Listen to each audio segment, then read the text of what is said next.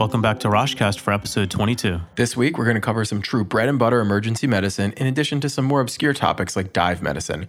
Although the questions may seem a bit easier this week, make sure to pay attention to the specific wording so you don't get tripped up. As always, we'll go one step further with some of the answers, so pay close attention to our discussion of each answer, as we'll have some pearls in there as well. All right, let's get started with the rapid review. Since I just got out of a ped shift, let's start there. Do you remember what antibiotics should be given in cases of epiglottitis? In epiglottitis, your main focus should be on emergent airway management. Good antibiotic choices include ampicillin sulbactam or ceftriaxone. And what are the five congenital cyanotic heart defects? We've been through this before, but let's go through it again here for spaced repetition. Think of the numbers 1 through 5. 1 is for truncus arteriosus, in which two vessels join to make one. 2 is for transposition of the great vessels, in which the two great vessels are switched. 3 is for tricuspid atresia, remember 3 for tricuspid. 4 is for the four defects of tetralogy of Fallot. And lastly, 5 is for the five words in total anomalous pulmonary vascular return. All right, and one last one for you here. List the three common pediatric acyanotic heart lesions. The three common acyanotic heart lesions are atrial septal defects, ventricular septal defects, and patent ductus arteriosus. Let's get going with the new material. A 19 year old woman presents with acute onset of shortness of breath and chest pain. Her chest x ray shows a tension pneumothorax on the right with tracheal deviation to the left. Which of the following provides a definitive management for this condition? Is it A, chest tube placement, B, intubation and mechanical ventilation, C, needle decompression, or D, percutaneous pigtail catheter placement? So, this is the classic did you read the question kind of question. Most of us see the image of a tension pneumothorax or read the word tension pneumothorax and immediately go for needle decompression and move on. But this question explicitly asks about the definitive management of the condition, which is choice A, chest tube thoracostomy.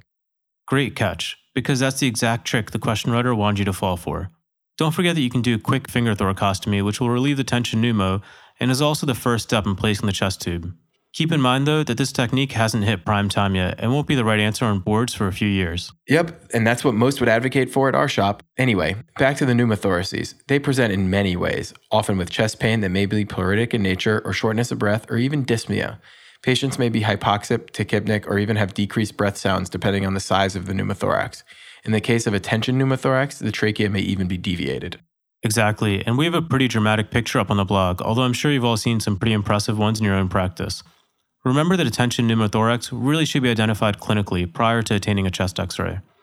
Before we move on, let's go over the other answer choices here as well. Choice B, intubation and mechanical ventilation, that's going to worsen the pneumothorax by providing positive pressure and forcing more air into the chest cavity. As we already discussed, choice C, needle decompression, is only a temporizing measure and won't be definitive for treatment. Lastly, choice D, the pigtail, that's for small pneumothoraces with mild to moderate symptoms. Simply not the case here. Great. And one quick hypothetical. If a patient were to present with a chronic pneumothorax, say greater than three or four days old, what's the feared complication of re-expansion? In patients with a pneumothorax that has been present for more than a few days, we're worried about developing re-expansion pulmonary edema. Exactly. I've seen it once and it's absolutely terrifying. You're up next. A 25 year old, 36 week pregnant woman presents to the ED with the complaint of vaginal bleeding. She denies associated cramping, abdominal pain, or preceding traumatic event. She describes the blood as bright red. Which of the following is a risk factor for development of this condition? Is it A, previous C section, B, previous ectopic pregnancy, C, primiparity, or D, young maternal age? So she's 36 weeks pregnant and having seemingly painless vaginal bleeding with bright red blood? I think the answer here would be choice A, previous C section.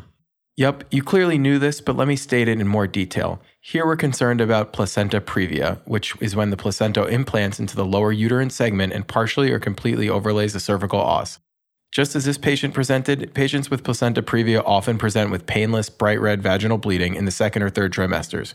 On exam, the uterus and lower abdomen will be soft and non tender to palpation.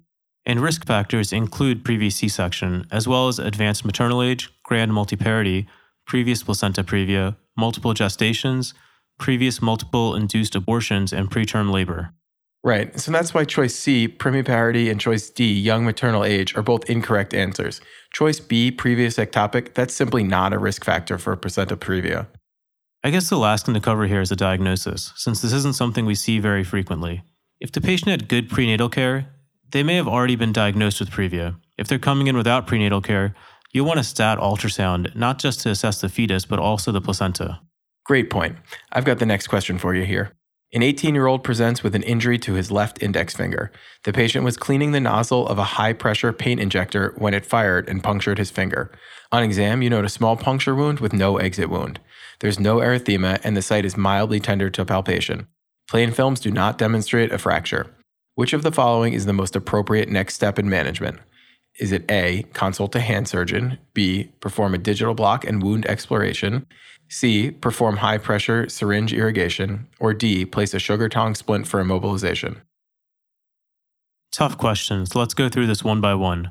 Choice A, consultation will certainly be necessary, but I'm not sure it needs to be the next step. Choice B, performing a digital block, that's contraindicated as it can increase the pressure in the area and lead to vascular compromise. Choice C, high pressure irrigation, that should also be avoided because that would similarly increase the local pressure. Choice D, splinting, that will certainly eventually be needed, but after the hand surgeon has seen the patient. That leaves us with choice A to be the right answer consult a hand surgeon. Exactly. High pressure injection injuries to the hands and fingers, although uncommon complaints, they carry significant risk for morbidity. The degree of injury, the amount of pressure, and the volume of the liquid injected all play an important role in the outcome. Such injuries cause a substantial inflammatory response and often require surgical debridement by a hand surgeon, even if they appear benign. Delayed treatment may lead to tissue necrosis and amputation. And while you're waiting for the consultant, make sure to elevate the area, update the tetanus if needed, provide adequate analgesia, and start broad spectrum antibiotics. And what's a common late sequela of a high pressure injection injury? Common late sequela is joint stiffness. Other complications to be concerned for include infection and amputation. All right, you're up for the next one. A scuba diver returns to the surface and is unconscious. Which of the following is the likely diagnosis? Is it A, air embolism, B, bends, C, cerebral edema, or D, nitrogen narcosis? Oh, scuba injuries, not something we often encounter in New York City, but I guess far more common internationally and even on the West Coast. So here we have a scuba ascent and an unconscious patient. I'm going to go with choice A, air embolism. You're right, this guy likely has an air embolism. Air embolisms occur when air bubbles cross the alveolar capillary membrane and move into the pulmonary venous circulation. From the pulmonary venous circulation, the air bubbles travel to the left heart and then into the arterial circulation. Right, and from the heart, they can really travel to any organ, but the coronary and cerebral arteries are at particular risk. In any diver who loses consciousness during ascent, they should be presumed to have a cerebral gas embolism. Even if a diver loses consciousness within 10 minutes of surfacing, they should still be assumed to have an air embolism. And the treatment is recompression through a hyperbaric chamber. The diver definitely shouldn't go diving again to achieve recompression. As you just mentioned, an air embolism can go to the cerebral circulation, leading to weakness, dysarthria, and may even look like an acute stroke. In severe cases, the patient will be unconscious. Remember that in the pulmonary circulation, an air embolism can lead to dyspnea, hemoptysis, and chest pain. In the coronary circulation, an air embolism can lead to chest pain, diaphoresis, and dysrhythmias.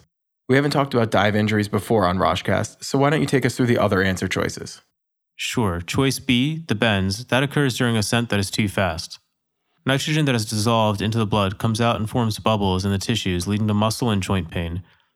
This can be avoided by ascending slowly and making frequent stops during ascent. Choice C, cerebral edema, that occurs in high altitude injuries, not dive injuries. And choice D, nitrogen narcosis, that's due to the anesthetic effect of nitrogen at high pressures. This occurs when the partial pressure of nitrogen increases in the blood during deep dives. Typically, the depth required for nitrogen narcosis is anything beyond 100 feet. With such large quantities of dissolved nitrogen, the diver experiences an anesthetic like effect, with impaired motor and behavior problems, and feels as though they were drunk. We'll have to periodically review this to really drive it home, since again, we all don't see it that often. All right, you're up next. A 34 year old woman with HIV presents with cough and shortness of breath. Her oxygen saturation is 93% on room air, the partial arterial oxygen tension is 75, and the AA gradient is 30. Her chest x ray shows diffuse interstitial infiltrates. What treatment is indicated? Is it A, azithromycin and outpatient follow up, B, bronchodilators and corticosteroids, C, doxycycline, or D, trimethoprim sulfamethoxazole? Diffuse interstitial infiltrates, HIV, AA gradient of 30, this has to be PCP pneumonia or PJP pneumonia, which is treated with choice D, trimethoprim sulfamethoxazole. And if you pull up the image on the blog or look at our Twitter post on this episode, you'll see the characteristic x ray with diffuse interstitial infiltrates in the classic, quote, bat wing configuration. Patients with HIV and CD4 counts below 200 are at risk for PCP or PJP pneumonia, which is caused by the yeast like fungus Pneumocystis jirovecii. Patients often present with hypoxia, especially on exertion, in addition to a non productive cough, pleuritic chest pain, fever, dyspnea, and fatigue. Although I didn't need it to answer this question, remind me what the deal is with the arterial oxygen tension and AA gradient. Great question. In any patient with PCP pneumonia with an arterial oxygen tension less than 70 or an AA gradient greater than 35, corticosteroids have been shown to not only reduce clinical deterioration, but they also reduce mortality. So she wouldn't end up meeting criteria for corticosteroid treatment. While we're talking about fungal pneumonias, let's play a quick game of name that common cause of fungal pneumonia. Gross, but let's go. This fungus is found in the Ohio Mississippi River Valley. It's associated with bird and bat droppings. What is histoplasmosis? Love the Jeopardy style answer. This fungus is found in the southwest US. It's associated with erythema nodosum and arthritis. What is coccidioidomycosis? Correct. This fungus is found primarily in the southeastern US. In addition to pneumonia, it can cause bone lesions. What is blastomycosis? That's also correct. Remember B for bone and blasto. And one last bonus question for you while we're talking about rare pneumonias. What bacterial cause of pneumonia is associated with hyponatremia and GI symptoms? What is Legionella pneumonia? Nice. Back to the regular program and the last question for today. A 16 year old girl presents with pain to the right index finger after slamming it in a car door. Physical exam reveals a 50% subungual hematoma, and an x ray shows a non displaced distal tuft fracture. What management is indicated here? Is it A, oral antibiotics, splinting, and follow up? B, splinting and follow up? C, trephination, splinting, and follow up? Or D, trephination, splinting, oral antibiotics, and follow up? Didn't someone just jam their finger in the last episode? A lot of hand injuries. Anyway, the answer choice here is C trephination, splinting, and follow up. You're absolutely right, but explain that to us in a little more detail. All right, so the splinting and follow up parts are pretty straightforward as there's a diagnosed fracture, and both appear in every answer choice. The next factor to consider is plus or minus trephination. Subungual hematomas are a common sequela of digital crush injuries and are often associated with distal phalanx fractures. Management hinges on pain relief, which can be achieved by relieving the increased pressure under the nail. This can be done by trephination. So that leaves us with the question of antibiotics or not. Administration of prophylactic antibiotics has not been shown to be helpful in this setting, so they aren't needed. If there's an already existent wound, however, tetanus must be updated. And how exactly does one trephinate a nail? So, this will depend largely upon what's immediately available in your hospital. Some hospitals have those really fancy electric nail trephinators that heat up and create a perfect hole in the nail under gentle pressure. In other hospitals, you may have to resort to the classic techniques an 18 gauge needle or straightened paper clip heated and then applied with gentle pressure until the nail is penetrated. Only a drop or two of blood is needed for immediate pain relief. So, this likely obviates the need for nail removal.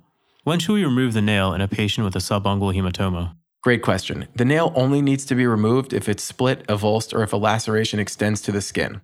Good to know. Let's close out the episode with a very necessary rapid review.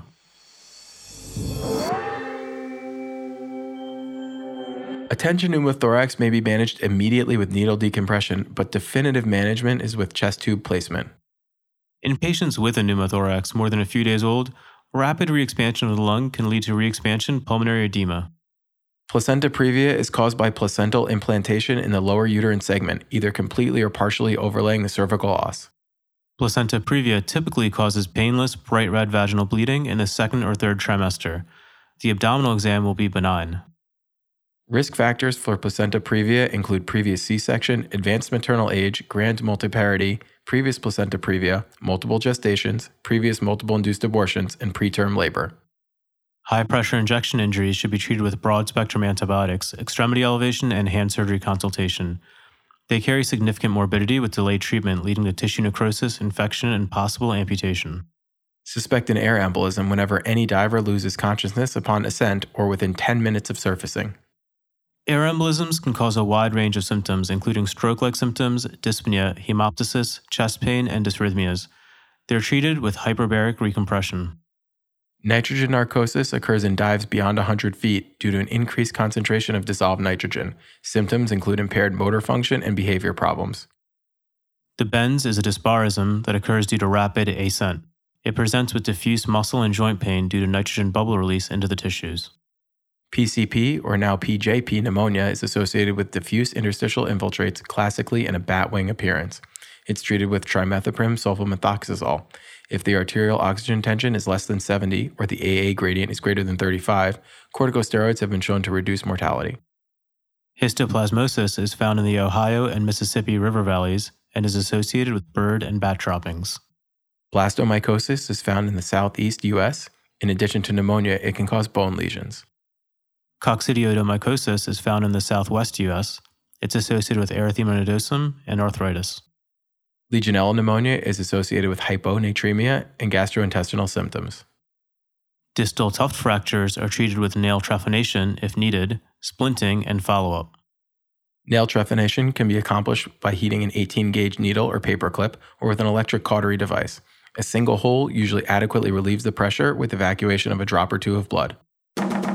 All right, so that wraps up episode 22. And before we officially sign off, be sure to head on over to the blog to check out some great images that complement these questions. We'll also be shooting them out over our at Roshcast Twitter handle if you follow us there. See you guys next week at Cord.